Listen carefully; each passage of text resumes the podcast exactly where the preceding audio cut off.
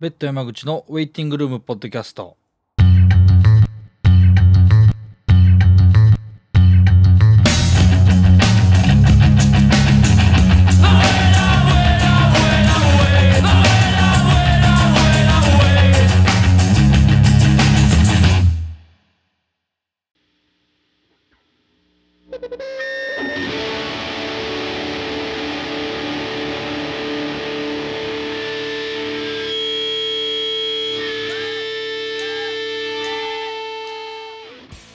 い、えー、ベッド山口のウェイティングルームポッドキャスト、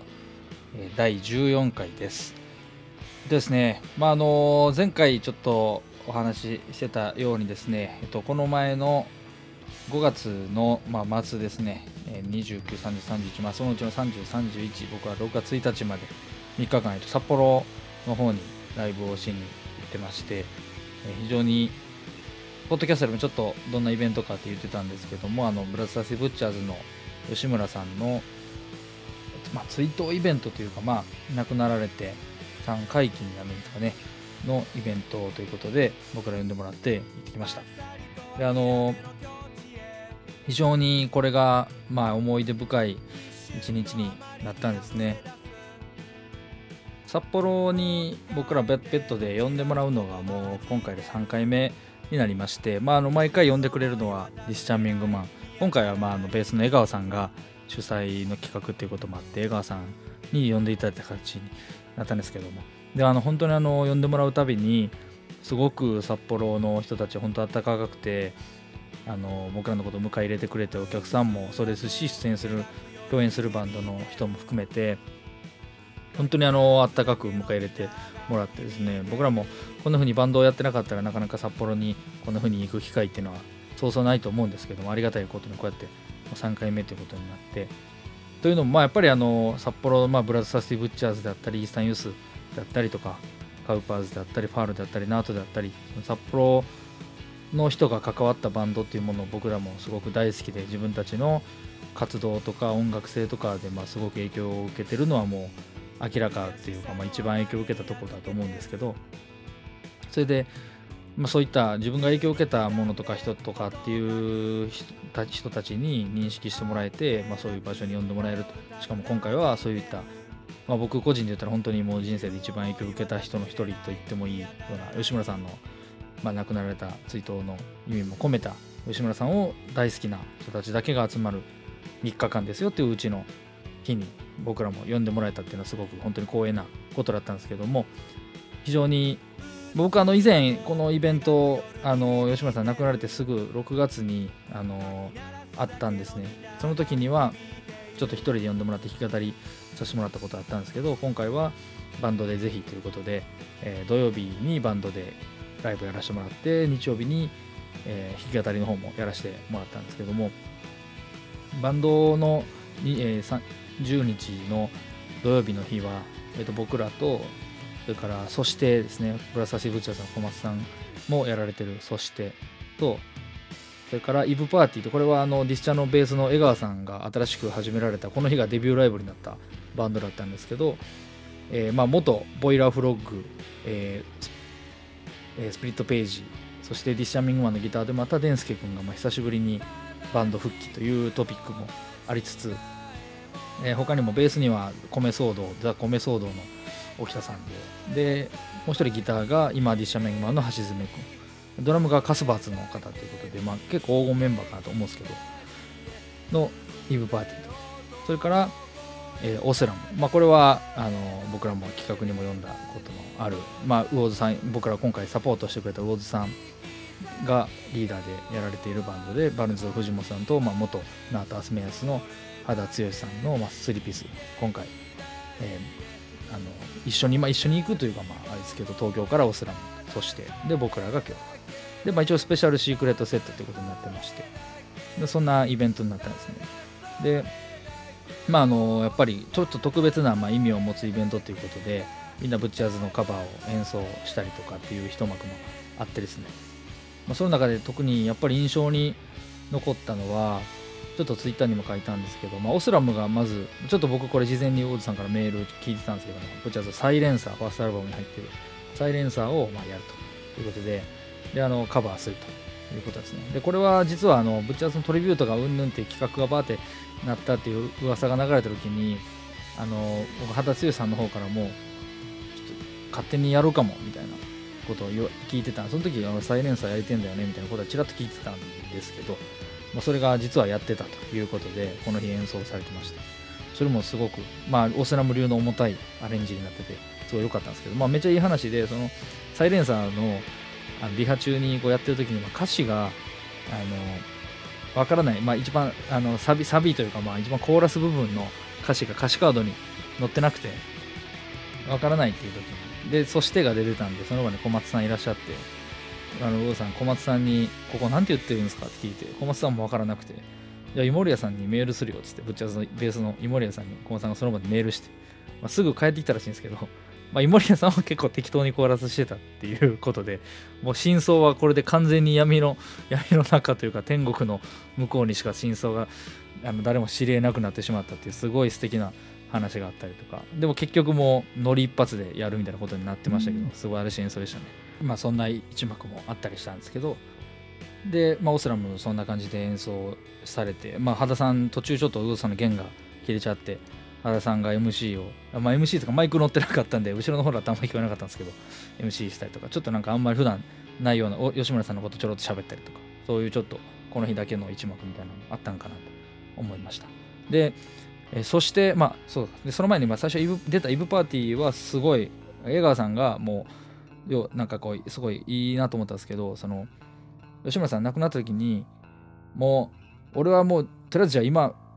バンドやれるだけやりまくろうと思ったらしいんですよね、どうやら。それでもう今、なので、江川さんはディスチャーミングマンと、あとザラメ、玄道さんとやられてるザラメとリブパーティーと3つやってるというすごい状況なんですけど、それで、あの、そのイブパーティーはすごい江川さんの音楽趣味がすごい反映されてて、まあ、それこそティーンエイジファンクラブっぽいとか、ビルトトゥスピルっぽいとか、あとウィルコっぽいとか、もうそういうのをもろに自分の好きなものを反映させてやるっていう音楽ですごい前川さんのやっぱ人柄が人柄がああいう感じですごいこう明るいこうみんな幸せにするタイプの人なんでその感じがすごいにじみ出ててよかったです。あとその米騒動の沖田さん女性の方まだベースまだ22歳とからしいんですけど僕すいません米騒動あんまりチェックしたことなかったんですけどこの日のベースのプレーがやっぱりす非常にこう貫禄のあるベースプレーをされてたんで後でちょっと動画米騒動の頃の動画とかも見てしまいましたけど全然プレーのスタイルが違ってそれもまた面白かったんですけど、いうパーティーがあって。で、あと、そしてが、そしては僕ら前も一回東京のナインスパイスでやらせてもらったことあるんですけど、そしてが出てきまして、まあ、ガンガン演奏していく中で、ブッチャーズのカバーをじゃあやりますと言って、9月をやり始めたんですけど、そしてはまあ当然あのドラムがブッチャーズの小松さんがやられてるんで、まあ、セルフカバーのような半分セルフカバーのような形になりながらこれがどんな風になるのかなと思ったらなんとまあ9月の1コーラス目と2コーラス目の2コーラス目は小松さんがボーカルを取るというまさかの展開で小松さんがこんな風にメインで歌うところってあんま見られないんですごい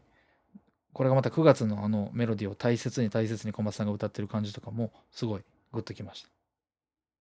でまあ僕らの演奏も終わってでまあ結構この日はあの楽器の配置の転換とかも結構大変でそしてはこうドラムとギターボーカルが向かい合う形だったりとかオスラムはオスラムでまたベースの位置がとかいろいろこう配置も簡単あの難しかったのもあってしかも7時半スタートの5バンドなんですごい押して押してですね。僕らの演奏が始まった時にもう11時夜の11時になったんですけどまあでもありがたいことにお客さんたくさん残ってくれてて、えー、僕らもやらせてもらって僕らはちょっとベースがまあ村山じゃないっていうことで僕のちょっと個人的なこだわりもあってブッチャーズのカバーとかはやらずに、まあ、自分らの曲だけを演奏するっていうことでやらせてもらったんですけどありがたいことに、まあ、盛り上がっていただけてすごい嬉しかったんですけど。それで僕ら終わった後にスペシャルシークレットセットもうこれ始まったんよ。24時回ってたんですけどこれがディスチャーミングマンの今のディスチャーミングマンのメンバーにプラス、えー、元カウパーズスパイラルコードの竹林現動さんがギターでギターとまあボーカルですね。で参加される。そしてセットリストはこの日だけの一応もうスペシャルセットリストということで、ブッチャーズのカバーを2曲とディスチャーミングマンの曲を1曲やるという編成、まあ3曲だけの20分足らずのライブだったんですけど、もうですね、今1曲目のブッチャーズのノーフューチャーのカバー、ディスチャーミングマンがブッチャーズのトリビュートでもやってる曲ですけど、これがまあ始まって、でまあ今僕は今のディッシャーミングマンの編成がまたすごく好きでですね水田の探しの玉木さんが、えー、キーボード戻ってこられてそれで、えー、キーボードとギターとベースとドラムとボーカルという5人編成。一番ドラムバンドバンド形態の一番最初の形に戻ったような感じなんですかね。っていうことになってまして。これがまあすごくいいんですけど。ここに、まあ、玄道さんのギターが乗っかる形ですよね。それでもうあの1曲目始まって玄道さんが立憲ばっか使ってたんですけど1音目鳴らした瞬間からもう圧倒的にこう音で射抜かれる感じっていうかがあってもう圧倒されましてディシュメガネの全体の演奏も素晴らしくてですね。これはちょっと格が格が違うという言い方は違うのかもしれないですけど圧倒されるっていうか音に圧倒されました。で3曲目にぶち合わせの7月をまあ大事に大事にカバーされまして、まあ、これが本当にできるっていうかこれが説得力出せるのはもう玄道さん絡みっていうか玄道さんしかいないのかなって思うんですよね。海老名さんとか。それでなのでこのセットなら許されるっていうか。まあなんかすごいそういう大事な曲かなって思うんですけど。それで演奏されてまあまあものすごい爆発力と集中力のある演奏だったんですね。で7月といえばあの皆さん非常に知ってる方は印象的だと思うんですけどあの一番最後アウトロ終わった後にもう一回ドラムがドラムブレイクからもう一回こう最後の5音になだれ込むというところがあってこれあの実際ブッチャーズももライブではここをやることもあればやらないこともあるということらしくて僕も今まで見た中でやらなかったこともあるしやったこともあるんですよね。だから伝説になってるライジングさん99年のライジングさんとかではやってるんですよね。でも今例えば YouTube で見れる動画だと2008年の Do It これもものすごい半端じゃない凄まじいライブだったんですけどこの時はそのリフレインはやってなかったりとか。どっちかなみたいなことを思いながらでこうまあ見てて。でこう7月が最後のこうバーッとアウトロの盛り上がるとこになってきた時にはもう小松さんがこうパッと見ると袖のとこでこうじっくりこう見てられるんですよね。もうそこで僕はすでにグッと来てたんですけど。それでどうかなどうかなと思ったら最後にまたそのリフドラムのブレイクからの最後の5音になだれ込みましてその瞬間でまあ海老名さんがステージダイブするということでまあ凄まじいものを見たなという感じ。終わったところにはもう12時半ぐらいだったんですけどまあなんかちょっとある種放心状態に陥るというかすごいもんをこの札幌の地で見たなっていう感じでした。でスピリチュアルラウンジっていうところでやらせてもらったんですけどそこはご存知の方いらっしゃるかもしれないんですけど、えー、まあ元ナートの正規さんのお兄さんの河合秀樹さんがオーナーされてるライブハウスっていうこともあって、まあ、あのそういった方々もいろいろ集まられててですねこの日の打ち上げも箱打ちそのまま箱でやったんですけどまあ秀樹さんが大物に料理をし始めたりとかなんかカオスなことになりながら、えー、夜は更けていって、まあ、非常に濃い一日を過ごさせてもらいました。で、まあ、次の日も僕は弾き語りで出させてもらって、まあ、あの、ゴミ兄とかも、あのロステージのゴミさんとかも一緒やったんで、まあ、喋ったりとかしながら楽しく過ごさせてもらいました。で、ちょっとありがたいことに、その、前回僕弾き語り行った時も、えー、カウパーズの現動さんは一応軽く挨拶させていただいたんですけど、ちょっとちゃんと話したことなかったんですけど、まあ、この日やっとバンドで対バンも土曜日できて、っていうことでちょっとお話もさせてもらえてすごいいい一日になりました。なんかこう札幌の、まあ、江川さんのバイタリティ、その弾き語りの日は江川さんのアクトが素晴らしかったですね。うん。あの、アジカンのゴッチさんもすごい良かったんですけど、江川さんはすごかったです。あと、ジェリー・チェストナッツ・コージさんって、あの、ブルーハーブで歌ったりされてるコージさんのアクトも素晴らしくて、まあみんなすごかったんですけど、でまあ僕はその後ちょっと月曜日もお休みもらってたんで月曜日ゆっくりして帰ってきたんですけど本当にあの3日間通していろんな人と普段会えないような人とじっくり本当にこういう時だからこそじっくり話せることとかたくさんあってあのみんなやっぱり、まあ、バンドのこと好きで音楽好きでいろんなことを考えながらでも楽しくやっててまあみんなねそこそこやっぱいい年になってきてるんですよね。でいろんなことを折り合いつけながらそれでもやっぱ音楽好きでどうやったらもっと楽しくなるかってことを考えながらやってるっていうのをすごい痛感してそういう人たちといろいろ話できてまた新しい出会いもあってなんか本当に札幌は行くたびに新しい出会いとか嬉しい再会とかをすごい連れてきてくれるっていうかのがあるんで本当に改めて大好きな土地でした。そんなちょっと長くなったんですけど近況報告させてもらいました。それでちょっと僕らも新しいアルバム絶対気合入れて作ろうっていうことになりましたんで、えー、ぜひ皆さんも期待しててください。えー、ということで、まああのー、ちょっと長くなったんですけど今回あの更新単独回更新してるのは実は、えー、次回ちょっとインタビュー会をお届けしようと思ってるそれのちょっと予告編的な扱いでちょっと事前に喋っとこうかなということで更新しました。というのもちょっと今さっき話した、えー、札幌の、まあ、そんな遺伝子を軽く受け継いでるバンドの一つでもある、まあ、京都を中心に活動している MyX というバンドがいまして、えー、まあ、僕らも一番最初バンドを結成した頃からずっと友達であのずっと一緒に見てきてるやってきてるバンドなんですけどもそのバンドが、まあ、前回ちょっとえー、自白と美白とのゴミくんの話の中にも出てたんですけども、セカンドアルバムの Yesterday Once More っていうセカンドアルバムをリリースすることが、7月にリリースことが決まりまして、えー、ちょっと先に聞かせてもらったんですけども、本当に素晴らしいアルバムなんですね、これが。えー、それこそもうブッチャーズとか、そういう札幌のバンドが好きな人たちはもう絶対聴いてほしいですし、まあいろいろそういう音楽好きな人、日本語ロックが好きな人、オルタナロックが好きな人、えー、いろんな人に届くべき作品かなと思いましたので、少しでも、えー、聞いてくれてる、これを聞いてくれてる人の中にもし MyX のこと知らない人がいれば、一人でも多く、まあ、そのバンドの名前知ってもらって、まあ、CD 買ったりとか、もしくはライブを見に行ったりとか、まだ活動を気にしたりとかしてもらえたらな、ちょっとでもその力になれたらなと思って、今回ちょっとこのセカンドアルバムのリリースにあたってちょっといろいろ協力させてもらいたいなと思って、え特集をすることにしました。で、えっと、本格的な特集は、えっと、次回にちょっとボーカルの、まあ、古高くんと、えー、ギターボーカルのとちょっといろいろ話を詳しい話は聞きたいなと思ってるのでそこに託すとしてですね今回は僕の思う MyX それから MyX というバンドの僕なりの、えー、紹介と特集をできたらなと思ってます。そんな短い間ですけども。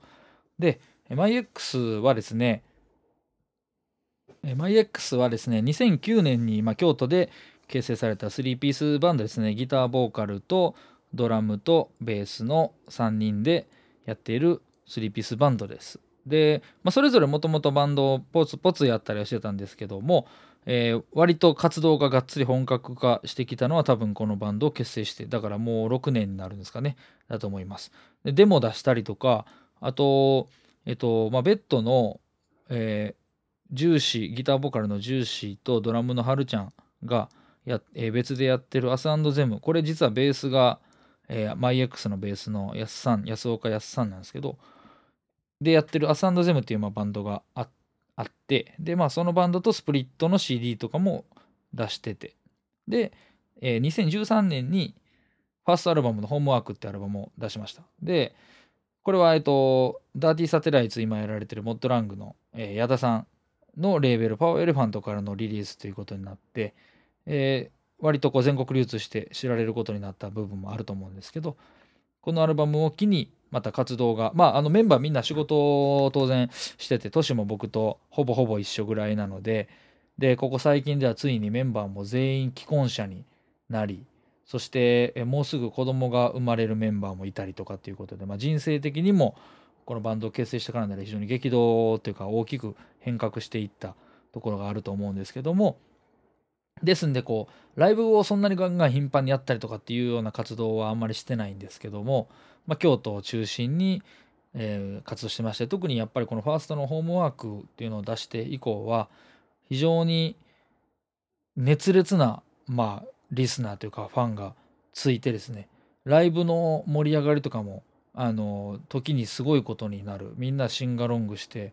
すごい状態になるっていうライブも僕も何度も見てきました、えー、そんなバンドですね。で、まあ、記念すべきセカンドを今年の7月にリリースするということですね。です。であのー、まあちょっとファーストの曲をまずは聴いてもらえたらなと思ってましてファーストアルバムの「ホームワーク」っていうアルバムから、えー、では、えー、聴いてください「MyX」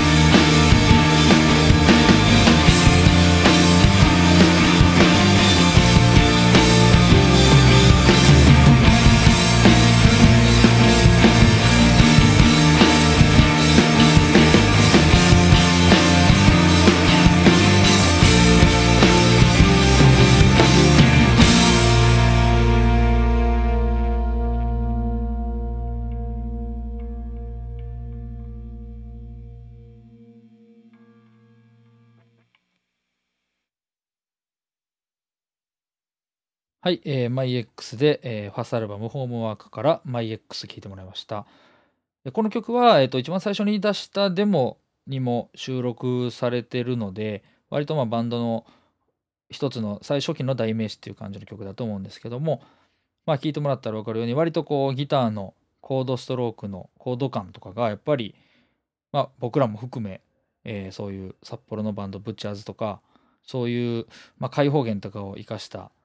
コード感っていうんですかねとかがあのすごく重要なポイントになっている、えー、曲ですね。であの結構このバンドの特徴としてはそれこそファールとかに近い部分でリズム体が非常に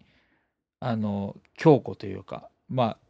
歌心がすごくあって一筋縄でいかないようなプレイとかを見せてくれるんですよね。なのでベースが結構ドライブしたブイブイしたベースを弾く時もあればそれこそイモリアさんとか平松さんみたいにちょっとこうトリッキーなフレーズを弾いたりとか曲の中で外しをな母音になったりとかしてるんですね。でドラムは非常に堅実なプレイなんですけども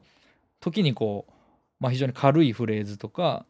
あとは割とこうドシッとバシッとこうタイム感よく決めてくる感じのドラムっていうか性格がすごい出てるかなと思うんですけどこのサウンドが割とこう、まあ、ギターの古高君は割とこうフリーキーな部分もあるのでこのバランスが非常にこう3人3ピースならではのこう隙間感とかを生み出していてすごい面白いバンドの特徴になってるかなと思うんですけど。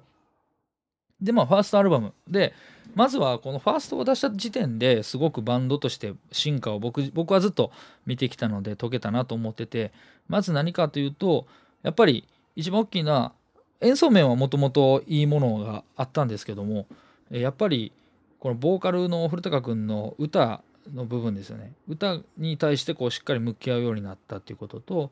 えー、言葉をしっかりと伝える伝えるというんですかね、まあ、言葉をしっかり放つっていうかっていうところにすごく重きが置かれるようになった。ここがやっぱりギターロックバンドの一つの分岐点っていうのはそこだと思ってて、まあ、演奏がちょっと前回ゴミ君との対談でも話したんですけどやっぱ演奏とかでこう非常に高めていくとかテクニックも含めて、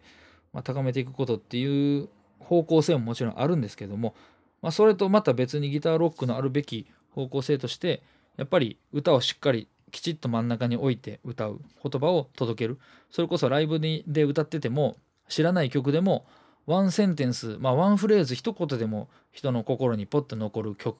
部分があるとか。あのなんとかっていう歌ってた曲良かったよねみたいなところがあると非常にやっぱりこれは歌日本語で歌うギターロックバンドのあるべき姿の一つなのかなって思うんですよね。それこそ札幌のバンドがそうであったようにとは思うんです。で彼ら YX もやはりキウイロール彼らはボーカルの古高君は札幌出身で青春時代札幌でそれこそカウパーズやキウイロールやっていうバンドを生で見ていた世代でもあるのでやはりキウイロールとかっていうそういう歌がガシッとまあストレンジなバンドですけど歌が何よりも前に出てくるということに対する自分自身の多分憧れとかそういう風なバンドへの自分自らのまあ好きな思いとかっていうのもあったと思うんですね。でどんどんどんどんそっちに向かっていく。彼はもともとそのマイ X の以前にやってたバンドとかでやっぱりすごく音楽に詳しい音楽をすごくよく聴いている人間ではあるのでめちゃくちゃ詳しいのでなのでこう何々っぽいバンドとかっていうことっていうのも多分やろうと思えばできちゃう部分があるんですよね。で、MyX 以前のバンドではわりかしこうその時の自分の趣味を反映させてちょっとこう例えばサンディエゴがとかまあいろいろあったと思うんですけど僕あんまりそこ詳しくないんであれなんですけど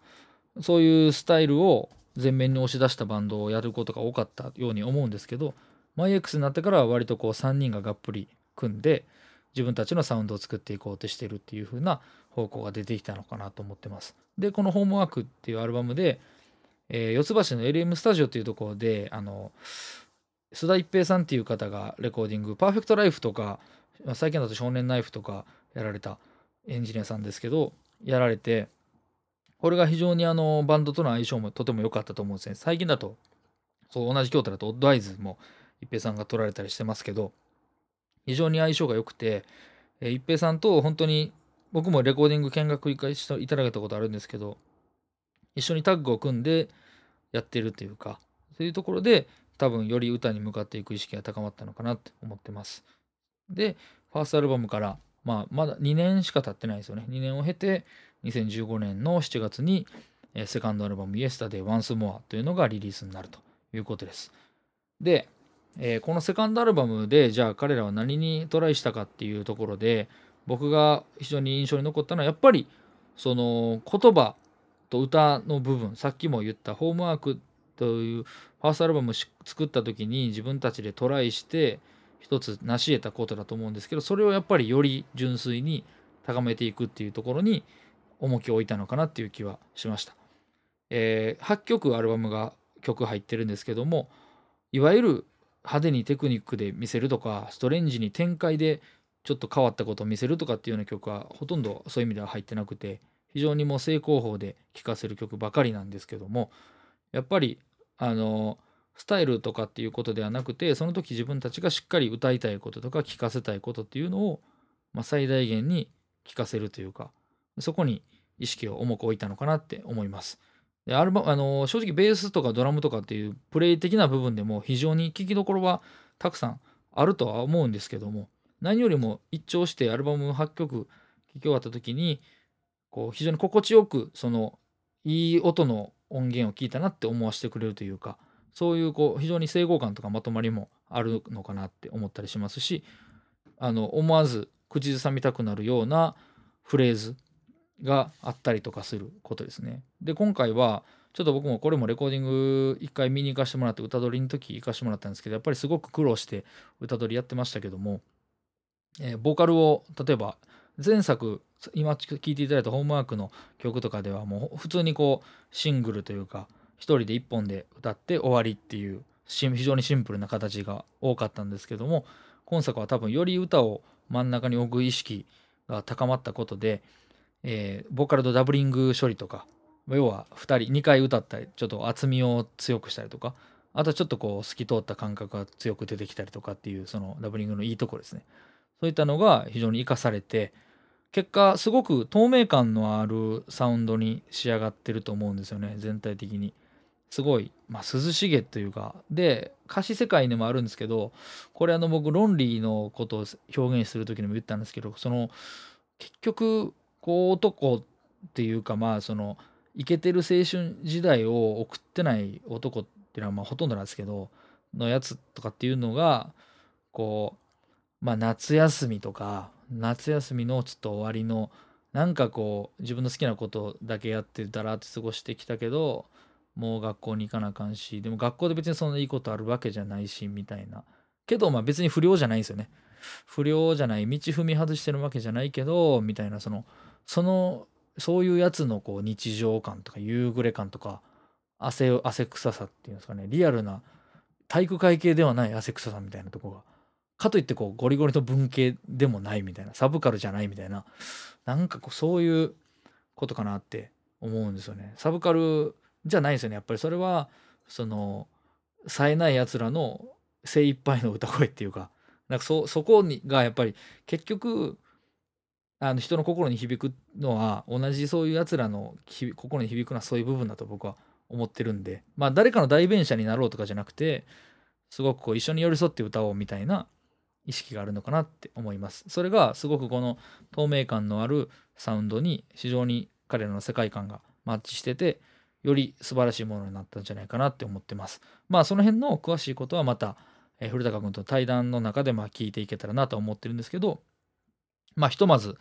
今回はしかもパワーエレファントではなくてもう自主レーベル立ち上げてもう本当にゼロからの出発ということで、えー、やるということですので、えー、少しでも気になった人にはぜひ聴いてもらいたいですし、1800円で値段もすごい安いアルバムなので、ちょっとね、ちょっとでもこういう日本語の本当に、言っちゃえば日本語ギターロックとかが好きな人は絶対マストかなって思ってますんで、えー、絶対聴いてみてください。じゃあ、えっ、と、セカンドアルバムから1曲かけたいと思います。どうやらサウンドクラウドでも視聴できる曲になったみたいなんで、まあ、ここで聴かなくてもどっかで聴けます。えー、じゃあ、イエスタデーワンスモアの中から、え聞いてください。ホワイトアルバム。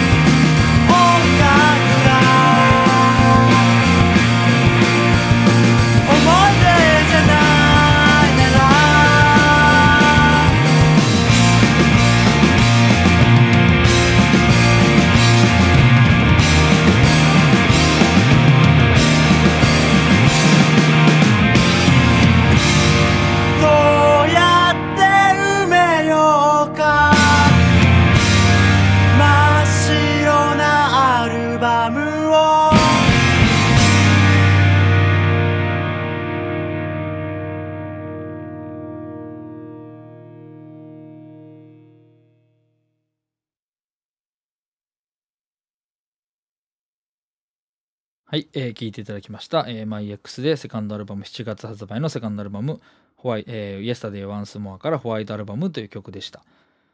えー、非常にこの今作、このアルバムを象徴するその透明感のある一曲かなと思ってます。歌詞世界もまさに今彼らが歌えることの一番コアな部分が詰め込まれている曲かなと思います。えまた、えっと、次回対談会として、えっと、いろいろ話を聞いて、その時にまたアルバムの中から別の曲もかけたいなと思ってます。なんか PV とかも作ったりするみたいなんで、いろいろ多分買う前に聴いてもらえる曲も増えるのかなとは思うので、えー、ぜひチェックしてみてください。えー、そんな感じで、えー、今日は、え予告編会としてお送りさせていただきました。えまた、えっと、次回の対談の更新を楽しみにしていてください。その時にはまたいろんな話面白おかしく聞けたらなと思ってます。えー、まあそれまでにもちょっとこの今回聞いて期待を高めておいてもらったらなと思います。えー、ベッド山口のウェイティングルームポッドキャスト、え、第14回は、えー、MyX の、えー、セカンドアルバム Yesterday Once More、えー、対談直前の予告編特集でした。ありがとうございました。